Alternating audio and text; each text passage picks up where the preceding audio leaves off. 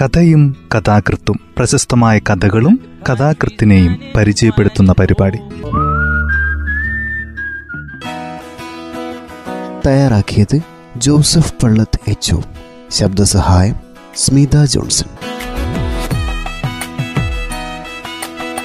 കഥയും കഥാകൃത്തും എന്ന പരിപാടിയിൽ ഇന്ന് അൾജീരിയൻ എഴുത്തുകാരി സുഖൂർ വനീസിന്റെ പേടിപ്പെടുത്തുന്ന കടൽ എന്ന ചെറുകഥയാണ് അവതരിപ്പിക്കുന്നത്. ആയിരത്തി തൊള്ളായിരത്തി മുപ്പത്തിയാറിൽ അൾജീരിയയിലെ കോൺസ്റ്റാൻഡയിൽ സുഖൂർ വിനീസി ജനിച്ചു.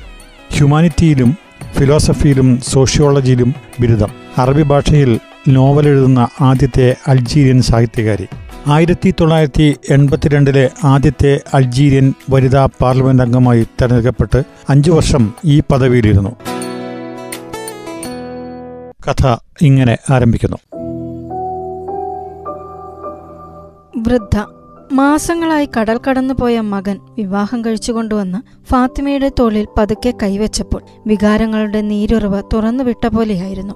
പെട്ടെന്ന് പൊട്ടി ചുടു കണ്ണീരായി പ്രവഹിച്ചു.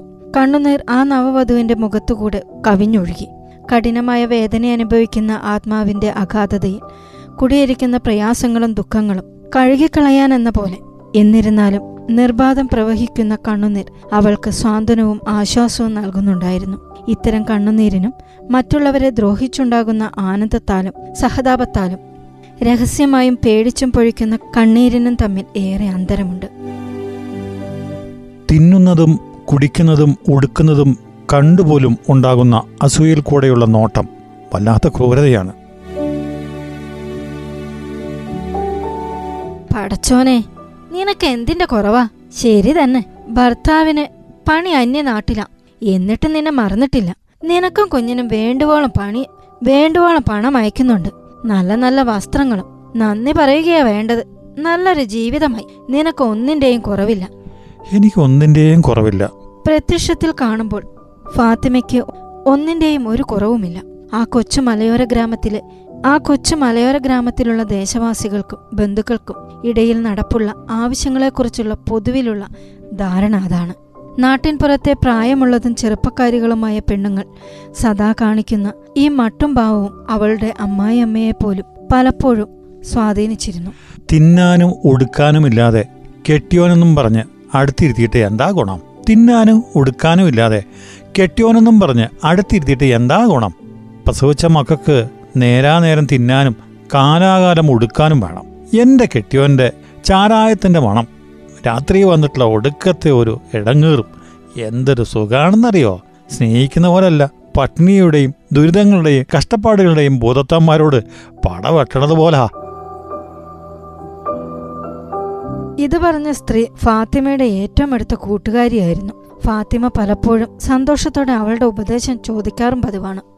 അതനുസരിച്ച് പ്രവർത്തിക്കാനും ശ്രദ്ധിക്കും. എന്നാൽ ദിവസങ്ങൾ പിന്നിട്ടപ്പോൾ തന്റെ പ്രിയപ്പെട്ട ഭർത്താവിന് ഇളയുപ്പയുടെ മകന് മടങ്ങി വരാനുള്ള താല്പര്യമില്ലെന്ന് അവൾക്ക് ആലോചിക്കാനേ കഴിഞ്ഞില്ല. ഏതോ തടുക്കാനാവാത്ത ശക്തി ഭർത്താവിനെ അവിടെ തന്നെ പിടിച്ചു നിർത്തുകയാണ്. ആ നശിച്ച കടലിനക്കരെ അവൾ സ്വയം പറഞ്ഞു കടൽ ആകാശത്തോട് കൊതിപ്പിക്കുന്ന ഒത്തിരി നല്ല നല്ല കഥകൾ പറയുന്നത് ഞാൻ കാണുന്നുണ്ട്. ഇവിടെയുള്ള നമ്മൾക്ക് അതറിയില്ല. ചിലപ്പോൾ അതായിരിക്കും സത്യം. നാട്ടിൻ പുറത്തെ ആളുകൾ പറയുന്നത് തന്നെ ബോഷത്തായിരിക്കണം. അവരുടേത് ആളുകളോടുള്ള സഹതാപത്തിൽ നിന്നും അസൂയയിൽ നിന്നും അനുകമ്പയിൽ നിന്നും ഉണ്ടാകുന്ന കഥകളാണ്. എന്റെ യുവത്വകാലത്തെ അനവധി വർഷങ്ങൾ എനിക്ക് പാഴായി. എനിക്കിപ്പോൾ ഇരുപത്തിരണ്ട് വയസ്സായി. ഇടയ്ക്കിടെ ബാപ്പയെ ചോദിക്കുന്ന ഒരു കുട്ടിയുണ്ട് എനിക്ക്. എനിക്കതിനുള്ള ഒരു മറുപടിയില്ല. ഞാൻ ശരിക്കും ഉണർന്നിരിക്കുകയാണോ? അത് സ്വപ്നം കാണുകയാണോ? പോസ്റ്റ്മാൻ പോലും ഇപ്പോൾ വല്ലപ്പോഴുമേ വരാറു. ഞങ്ങൾക്ക് വിശേഷങ്ങൾ കൊണ്ടുവന്നിരുന്നയാൾ ഹൃദയത്തോട് ചേർത്ത് ചുണ്ടോട് അടുപ്പിക്കാൻ ഒരു എഴുത്ത് കിട്ടിയിരുന്നെങ്കിൽ എഴുത്തും വായനയും അറിഞ്ഞുകൂടാത്ത ഒരാളാണ് ഞാനും. അത് സാധാരണമല്ല. ഈ നാട്ടും പുറത്തുള്ള എല്ലാവരും എന്നെപ്പോലെ തന്നെയാ ആണും പെണ്ണും. ആ ഒരു ചെറുപ്പക്കാരൻ ഒഴികെ. അതിനാൽ നാട്ടുകാരുടെ കാര്യങ്ങൾ പരിഹരിച്ച് അവനെന്നും സൊല്ലയാ അവന്റെ ആ കഴിവ് അവൻ ഏറ്റവും നല്ല പേരും ബഹുമാനവും നേടിക്കൊടുത്തു. ഫാത്തിമ ഒഴുകുന്ന കണ്ണുനീർ തുടച്ചു. ആശ്വാസം തോന്നി. വൃദ്ധ വിശാലമായ മുറ്റത്തെ ഒരു മൂലയിൽ നിന്ന് സായാഹ്ന നമസ്കാരം നിർവഹിക്കുകയായിരുന്നു. സൂര്യൻ മുറ്റത്തെ ഉയരമുള്ള മതിലിൽ നിന്ന് അകലാൻ തുടങ്ങിയിരുന്നു. ഫാത്തിമ കുടിലിൽ പ്രവേശിച്ചപ്പോൾ അന്ന് എന്നുമില്ലാത്ത പോലെ ഇരുട്ട് പിടിച്ചതായി തോന്നി. നിലത്ത് കുഞ്ഞുറങ്ങുന്ന പായയിലേക്ക് തപ്പിത്തടഞ്ഞു ചെന്നു. അതിന്റെ ചുണ്ടുകൾ തുറന്നു കിടന്നിരുന്നു. കവളിൽ കൂടെ ഉമിനീരൊലിച്ച് അവന്റെ കൊച്ചു തലയിണയെ നനപ്പിച്ചു. അവൾ കുനിഞ്ഞു നിന്ന് വാത്സല്യപൂർവം മകനെ ഉറ്റുനോക്കി. അവൻ സമാധാനത്തോടെ ഉറങ്ങുകയാണെന്ന് തോന്നി. എന്തേ രണ്ടു വയസ്സായ കുഞ്ഞ് എന്തറിയാനാണ്? അവൻ ഇപ്പോഴും ഇളം പ്രായത്തിലുള്ള ഉമ്മയുടെ മാരടങ്ങൾ സംതൃപ്തിയോടെ ഉറുമ്പിക്കുടിക്കുകയാണ്. താൻ എന്തിനവനെ തടയണം? അതിന്റെ ആവശ്യം എന്താണ് താൻ ഇനിയൊരു കുഞ്ഞിനെ ഗർഭം ധരിക്കാൻ പോകുന്നുണ്ടോ? ഭർത്താവുമൊത്ത് പങ്കിട്ട അപൂർവ നിമിഷങ്ങളിൽ അദ്ദേഹവുമായി പങ്കിട്ട സന്തോഷ നിമിഷങ്ങളെക്കുറിച്ചോർത്ത് കുഞ്ഞിനെ തലോടിയപ്പോൾ അവൾക്ക് സമാധാനം തോന്നി. അത്തരമൊരു നിമിഷത്തിന്റെ ഫലമല്ലേ? എന്റെ കുഞ്ഞ് എനിക്കും എന്നെ വിട്ട് ജീവിക്കുന്ന പ്രിയപ്പെട്ടവനും തമ്മിലെ കണ്ണിയല്ലേ ഇവൻ? അദ്ദേഹത്തിന് ഞാൻ കുഞ്ഞിനെ താലോലിക്കുന്നതായി മനക്കണ്ണിൽ കാണുമ്പോൾ ദൂരം തമ്മിൽ അകറ്റുന്നുണ്ടെങ്കിലും ഇതുപോലെ തോന്നുന്നുണ്ടാകുമോ ഒരാഴ്ച മുമ്പ് വൃദ്ധ അവളോട് പറഞ്ഞതിതാണ്. കുഞ്ഞിന്റെ മുലകുടി മാറ്റ്. അവനൊരാണല്ലേ. എല്ലാം തിന്നുന്നുണ്ട്. ഇനി മുല കൊടുക്കണ്ട. വൃദ്ധ പറഞ്ഞത് ശരിയായിരിക്കാം. എന്നാലും എത്ര തന്നെ മൊത്തം കൊടുത്തെങ്കിലും കുഞ്ഞു ഉറക്കം ഉണർന്നില്ല. ഫാത്തിമ എഴുന്നേറ്റ് ആ കൊച്ചുകൂടിലുള്ള വസ്തുക്കൾ തുറച്ചു നോക്കി. എന്നും വൃത്തിയായി കിടക്കുന്ന ഒരു കൽബെഞ്ചും കിടക്കയും അവിടെയുണ്ട്. അവൾക്ക് അതിന്റെ പുറത്ത് ഉറങ്ങുന്നത് ഇഷ്ടമല്ല. കുഞ്ഞോടൊത്ത് തറയിൽ കിടക്കാനാണ് കൂടുതൽ ഇഷ്ടം. കൽബെഞ്ചിൽ കിടക്കുമ്പോൾ ഭർത്താവിന്റെ നീണ്ട വേർപാടിനെക്കുറിച്ച് ഓർത്തു പോകും. വശങ്ങളിൽ മഞ്ഞയും ചുവപ്പും പക്ഷികളും പൂക്കളും കൊണ്ട് മോടികൂട്ടിയ ഒരു ട്രങ്ക് പെട്ടിയുണ്ട്. അവളൊന്നും തുടച്ചു മിനുക്കി വെക്കുന്നതുകൊണ്ട് അതിന് നിറം പോകാതെ അതേപടിയുണ്ട്. അതിലെത്ര കിളികളുണ്ട് എത്ര പൂക്കളുണ്ട് എന്നവക്കറിയാം അതിൽ തിളങ്ങുന്ന ഇലകൾ പോലും എത്രയുണ്ടെന്ന് അവക്കറിയാം അവൾ ട്രങ്ക് പെട്ടി ശ്രദ്ധയോടെ തുറന്നു. നോവിക്കാൻ ഭയക്കുന്ന അടുപ്പമുള്ള ഒരാളെ തൊടുന്നതുപോലെ അവളെ സംബന്ധിച്ചിടത്തോളം ആ ഡ്രങ്ക് പെട്ടി അവളുടെ ജീവിതമാണ്. എല്ലാം അതിലടങ്ങിയിരിക്കുന്നു ഭർത്താവിന് വേണ്ടി മാത്രമായി അണിഞ്ഞു കാണിക്കാനുള്ള അവളുടെ ഭംഗിയുള്ള വസ്ത്രങ്ങൾ ഈ പെട്ടിയിലാണ്. ഭർത്താവ് അവൾക്ക് കൊടുത്ത സമ്മാനങ്ങളാണവ. അദ്ദേഹത്തിന്റെ മുന്നിൽ മാത്രം ധരിച്ചു നിൽക്കാൻ അവൾ ആഗ്രഹിക്കുന്ന വിലപിടിച്ച ആഭരണങ്ങൾ ആ പെട്ടിയിലാണ്. അദ്ദേഹത്തിന്റെ ഫോട്ടോകളും കത്തുകളും അവരുടേത് മാത്രമായ ആ വിലപിടിപ്പുള്ള ഏറെ ഇഷ്ടപ്പെട്ട സാധനങ്ങളും അതിലാണ്. അതിലാണ് ഭൂതവും ഭാവിയും വർത്തമാനവും. ഒരിക്കൽ മാത്രം ജീവിച്ച യുവത്വവും ആ പെട്ടിയിലാണ്. അതിനെയും മുഴുവനായും ജീവിച്ചു തീർക്കാനുള്ളതാണ്. ഫാത്തിമയുടെ ചലനം അല്പം മന്ദഗതിയിലായി. കൈ സാവധാനം ആ സാധനങ്ങളുടെ പുറത്ത് വിശ്രമിച്ചു. ഫാത്തിമ നീ ഒരു സ്ത്രീയാണ്. ഓരോ സ്ത്രീയും നീയാണ്. നിങ്ങൾ തമ്മിൽ വ്യത്യാസമില്ല. നിങ്ങളെല്ലാം പാത്രങ്ങളാണ്. ഞങ്ങളുടെ ജീവിതത്തിൽ അധികമായി വരുന്നത് ഞങ്ങൾ അതിലേക്കാണ് ഒഴുകുന്നത്. നീ പോയാലും നിന്നെപ്പോലെ അനേകം ഫാത്തിമമാരുണ്ട്. നിങ്ങളാരും മറ്റേയാളേക്കാൾ മെച്ചമല്ല. അനുസരണയുടെയും ഗർഭം ധരിക്കുന്ന കുട്ടികളുടെ എണ്ണത്തിലുമുള്ള വ്യാപ്തിയിലുമല്ലാതെ ആ കുഞ്ഞുങ്ങളെല്ലാം ആൺകുട്ടികളായിരുന്നെങ്കിൽ എത്ര നന്നായേനെ. അദ്ദേഹത്തിന് ഇങ്ങോട്ട് വരുന്നതിന് തടസ്സമായി നിൽക്കുന്നയാളും ഒരു സ്ത്രീയല്ലേ? വെറും ഒരു പെണ്ണ്. അതെ അങ്ങനെയാണ് ഫാത്തിമ. പേരിൽ വ്യത്യാസമുണ്ടായിരിക്കാം പക്ഷേ പരമാർത്ഥം ഒരുപോലെയാണ്. അവളും വെറും ഒരു പാത്രമാണ്. ഇല്ല അവൾക്ക് തീർച്ചയായും എന്തോ വ്യത്യാസമുള്ളതുപോലെയുണ്ട് ഫാത്തിമ പലപ്പോഴും കേട്ടിട്ടുണ്ടായിരുന്നു. അവിടെയുള്ള കടലിനക്കരെയുള്ള ആ സ്ത്രീ അത്ര എളുപ്പം വലയിൽ വീഴുന്നയാളല്ലെന്ന്. നിന്റെ ഭർത്താവിന് നല്ലൊരു ഇരയല്ലേ കിട്ടിയത്? ആഫ്രിക്കൻ സൂര്യൻ അയാളുടെ ആത്മാവിനെയും ശരീരത്തെയും ആളിക്കത്തിച്ചിരുന്നു അതേസമയം അറബ് മണ്ണ് ധൈര്യവുമുള്ള സ്വഭാവ ഗുണങ്ങളെ പകർന്നു കൊടുത്തു പ്രത്യേകിച്ച് വിദേശിയുടെ. അതും വിദേശിയായ സ്ത്രീയുടെ മുന്നിൽ. നാട്ടുകാർ ഫാത്തിമയുടെ ഇപ്രകാരം പറഞ്ഞു. വിദേശിയായ സ്ത്രീകൾ നമ്മുടെ മതത്തിലോ നമ്മുടെ പൂർവികരിലോ വിശ്വസിക്കാത്തവളാണെങ്കിലും മുസ്ലിം പുരുഷന്മാർക്ക് അവരെ വിവാഹം ചെയ്യാനുള്ള അനുവാദമുണ്ട്. ആ അവർ ഗർഭം ധരിക്കുന്ന കുഞ്ഞുങ്ങളെ മുസ്ലിമായിട്ടാണ് പരിഗണിക്കുന്നത്. അവരുടെ പേരുകൾ അവിശ്വാസികളുടേതുപോലെ ഉണ്ടായിരുന്നാലും അവരെല്ലാ ഞായറാഴ്ചയും അമ്മമാരോടൊപ്പം കുർബാനയ്ക്ക് പങ്കെടുക്കാറുണ്ടെങ്കിലും അവർ അവളോട് അങ്ങനെ ഒരുപാട് കാര്യങ്ങൾ പറഞ്ഞു.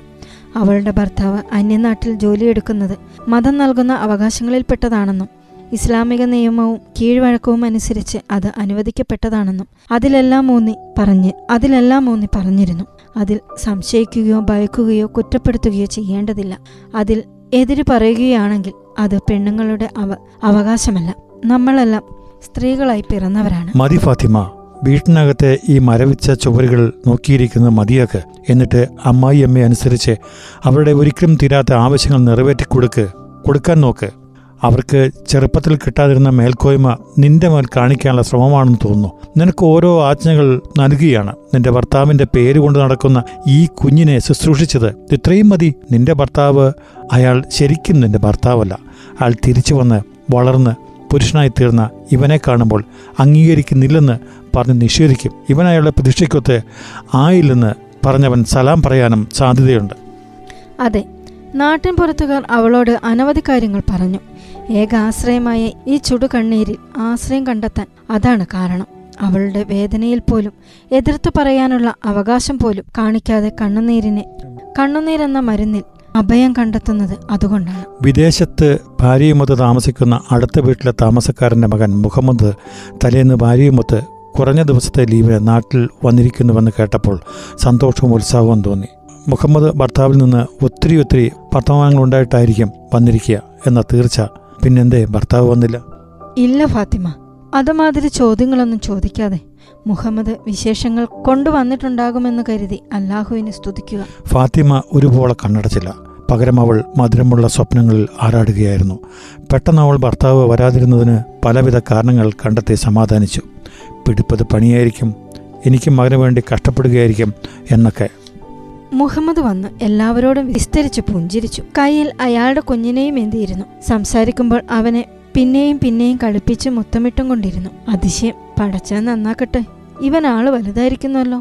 കാപ്പി പകരുമ്പോൾ ഫാത്തിമയുടെ കണ്ണുകൾ അയാളുടെ ചുണ്ടിൽ പറ്റിയിരിക്കുക അയാൾ ഇടയ്ക്കിടെ പറഞ്ഞുകൊണ്ടിരിക്കുമ്പോൾ വൃദ്ധ സന്തോഷം കൊണ്ട് നൃത്തം വെച്ചില്ലെന്നേയുള്ളൂ.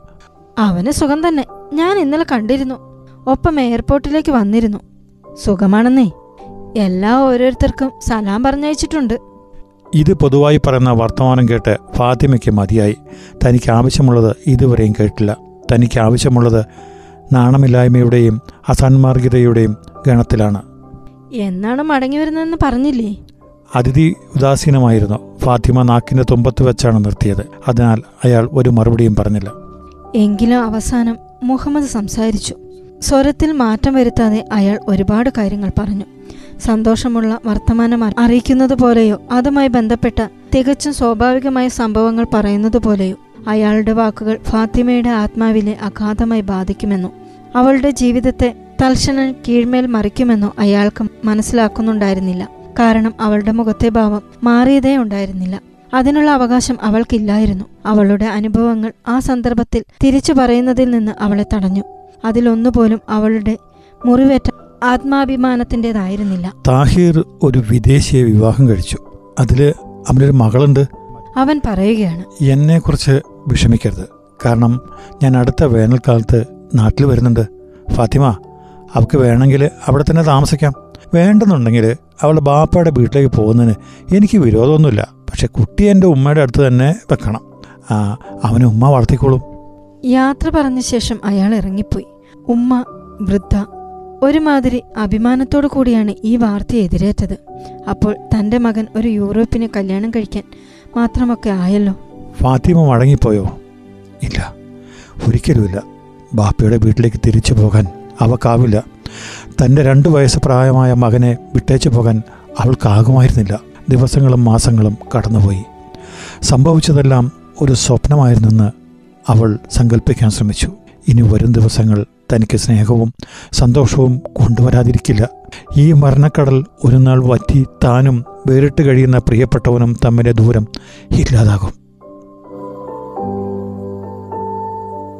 കഥ ഇവിടെ അവസാനിക്കുന്നു. അൾജീരിയൻ എഴുത്തുകാരി സുഹൂർ വനീസി അൾജീരിയൻ റൈറ്റേഴ്സ് യൂണിയന്റെ ദേശീയ കൗൺസിൽ ദേശീയ പ്രസ്ഥാനത്തിന്റെ സ്റ്റഡീസ് ആൻഡ് റിസർച്ച് കേന്ദ്രത്തിന്റെ അക്കാദമിക് കൗൺസിൽ എന്നിവയിൽ അംഗമായിരുന്നു. അൾജീരിയൻ വിപ്ലവ പ്രസ്ഥാന പ്രവർത്തനങ്ങളെയും സാഹിത്യ സംഭാവനകളെയും ആദരിച്ചുള്ള പുരസ്കാരങ്ങൾ ലഭിച്ചിട്ടുണ്ട്. തയ്യാറാക്കിയത് ജോസഫ് പള്ളത്ത് എച്ച് ശബ്ദസഹായം സ്മിത ജോൺസൺ.